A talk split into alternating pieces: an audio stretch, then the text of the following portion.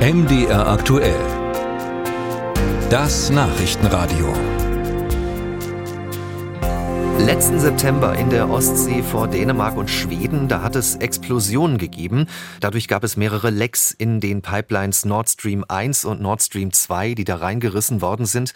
Und die große Frage seitdem, wer steckt hinter diesen Anschlägen auf die Nord Stream Pipelines? Diese Frage ist immer noch offen. Bei den Ermittlungen gibt es aber jetzt eine neue Spur. Offenbar ist es deutschen Behörden gelungen, einen Verdächtigen zu identifizieren. Dazu Recherchen von NDR, WDR und Süddeutscher Zeitung. Zeitung.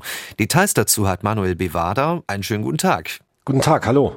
Worum geht es denn bei diesen neuen Spuren? Wohin führen sie? Ja, es war ja schon bekannt, dass es eine Spur in die Ukraine gibt und wir konnten die jetzt ja genauer festmachen, woran die deutschen Ermittler da sitzen. Das ist zum einen eine Firma mit Sitz in Warschau eigentlich, die ein Schiff angemietet haben soll, eben von dem die Attentäter auf die Ostsee gefahren sind.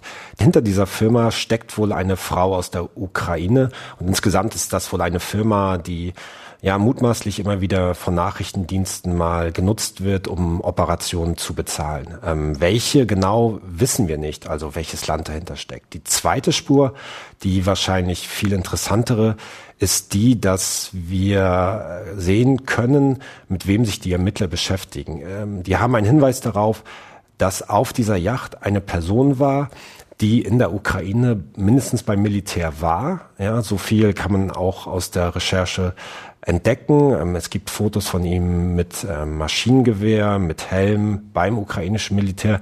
Und diese Person ist laut äh, einer Verwandten immer noch ähm, beim, beim ukrainischen Militär unterwegs und auch im Einsatz gerade. Und ähm, ja, diese Person soll sogar ähm, ja Verbindungen zum ukrainischen Militärnachrichtendienst haben. Wenn wir das jetzt mal zusammensetzen, diese Neuigkeiten mit dem, was wir über die Ermittlungen bisher gewusst haben, welches Bild ergibt sich denn damit?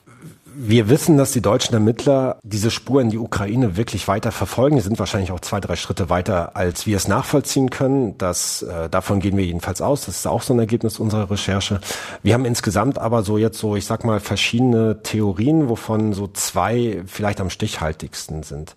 Da gibt es halt russische Schiffe, die rund um die Explosion vor Ort waren mit Mini-U-Booten. Und da kann es halt sein, dass die tatsächlich an dieser Explosion beteiligt waren. Ähm, die deutschen Ermittler, und das können können wir vor allem eigentlich nur sagen, weil damit haben wir uns beschäftigt. Die deutschen Ermittler sagen, sie haben sich eigentlich alles angeguckt, äh, über Meer und unter Meer in der Ostsee und man kann diese Spur nicht wirklich hart machen. Und wenn wir halt weiter versuchen herauszufinden, wo sind die Ermittler, weil die sprechen mit niemandem, dann sind wir aber darauf gekommen, okay, die gehen dieser Spur wirklich nach in die Ukraine und da haben sie wirklich Sprengstoff an Bord einer Yacht entdeckt, der ja große Ähnlichkeit hat mit dem an der Pipeline, vielleicht sogar identisch ist. Und so kommt man halt Stückchen für Stückchen weiter in die Ukraine und jetzt ist halt nur die Frage nachher, zeigt diese Spur noch woanders hin, endet sie der, in der Ukraine oder geht sie vielleicht noch in ein anderes Land weiter? Also die Gefahr ist ja bei dieser ganzen Geschichte, dass es immer wieder auch bewusst falsche Spuren geben könnte, die da gelegt worden sein könnten, dass die Vermutung, also bekommen wir jetzt irgendeine Antwort darauf, wer tatsächlich hinter diesen Anschlägen steckt?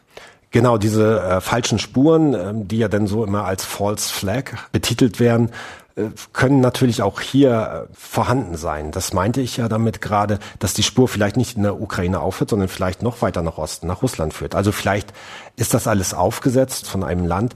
Das wissen wir nicht. Es gibt, aber das können wir wohl sagen, ähm, auf deutscher Seite im Moment wohl keinen Hinweis darauf, dass es so eine ja, so ein Hinlegen falscher Spuren ist. Man ist zwar ja schon sich unsicher, dass man sagt, hey, hier sind aber paar Spuren, da kommen wir ziemlich schnell drauf und die passen sehr gut zueinander, aber dass dahinter jemand stecken könnte, der sie, der die Ermittler auf eine falsche Fährte lockt, das, äh, da hat man bisher keinen Hinweis drauf gefunden.